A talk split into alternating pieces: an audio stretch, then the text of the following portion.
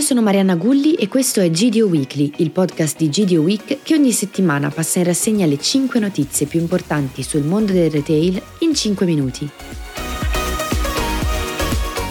Si è conclusa ieri la fiera Cibus Connecting Italy 2023, la versione ridotta di Cibus dove gli espositori sono stati molti e in cui sono emersi molti trend. Primo fra tutti è sicuramente la sostenibilità ambientale, con le aziende che cercano sempre di più di dimostrare i propri virtuosismi a partire da packaging sempre più green e attenti al riciclo. Si è parlato tanto anche di plant-based, con una zona della fiera apposita in cui si sono riunite tutte le aziende che fanno parte di questo settore merceologico e che hanno mostrato le proprie novità di prodotto ma l'argomento di cui si parla sempre di più è il rich in protein, prodotti con alto contenuto proteico che non sono più solo indirizzati agli sportivi, ma anche e soprattutto al consumatore attento a uno stile di alimentazione sano ed equilibrato. Vi invito a rimanere connessi sui nostri canali online e social per scoprire tutte le novità che abbiamo visto a Cibus e cosa ci ha raccontato l'industria. Durante i festeggiamenti per i 50 anni del consorzio CRAI, l'amministratore delegato Gian Giacomo Ibba ha spiegato cosa significa CRAI Futura e quali sono i cambiamenti per il management dell'azienda richiesti da questo nuovo percorso. Una scelta che pone al centro il miglioramento dei contratti con l'industria, ma soprattutto le priorità del negozio, Ruolo cruciale è quello delle MDD gestite da Food 5.0 che sventano la bandiera della naturalità e dell'esclusività. Insomma, un momento d'incontro per ribadire la nuova strategia di CRAI.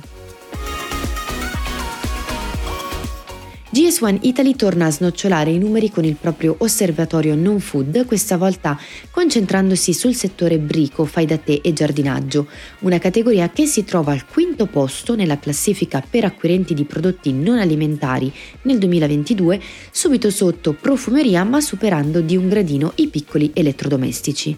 Dove comprano gli italiani? Il canale primario per questo settore è sicuramente il negozio specializzato che viene scelto dal 68% dei consumatori considerato il canale in cui è possibile trovare tutto ciò che si desidera del settore. Al secondo posto i pure player digital con il 33%, che invece sono meta di chi cerca prezzi più bassi, un dato che colpisce lo scarso successo dell'e-commerce. Lato GDO i consumatori si rivolgono a super e ipermercati perché è qui che trovano promozioni e prezzi concorrenziali, stesse motivazioni per cui scelgono i discount. Dopo aver ottenuto la certificazione Leadership in Energy and Environmental Design per 110 negozi, Gucci punta alla quota 380 punti di vendita entro il 2025 a partire dallo store di New York. Ma cosa significa sostenibilità per il brand luxury? Al primo posto c'è sicuramente il passaggio alle energie rinnovabili che è stato completato con la chiusura del 2022 e che è stato impiegato nel 100% dei negozi a gestione diretta in giro per il mondo. Si aggiunge poi la scelta dell'illuminazione a LED che è invece stata inserita nel 90% dei punti di vendita. Gli obiettivi entro il 2025 prevedono l'integrazione del Building Management System che consente il controllo di riscaldamento, ventilazione, raffreddamento, acqua e illuminazione nelle boutique, un sistema di diagnostica che consente di limitare gli sprechi di energia.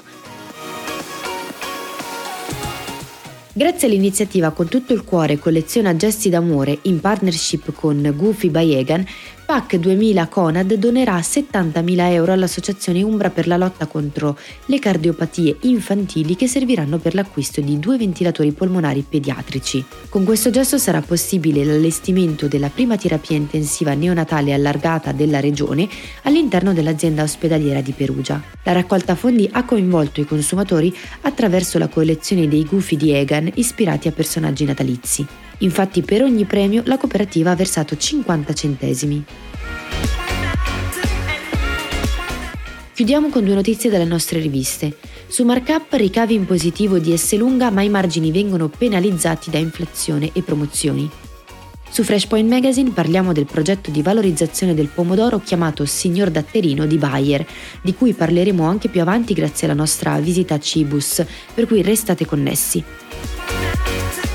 Come sempre vi ringrazio per l'ascolto e vi ricordo che è possibile attivare l'alert che vi ricorderà settimanalmente l'uscita di GDO Weekly per non perdervi le news più importanti sul mondo del retail.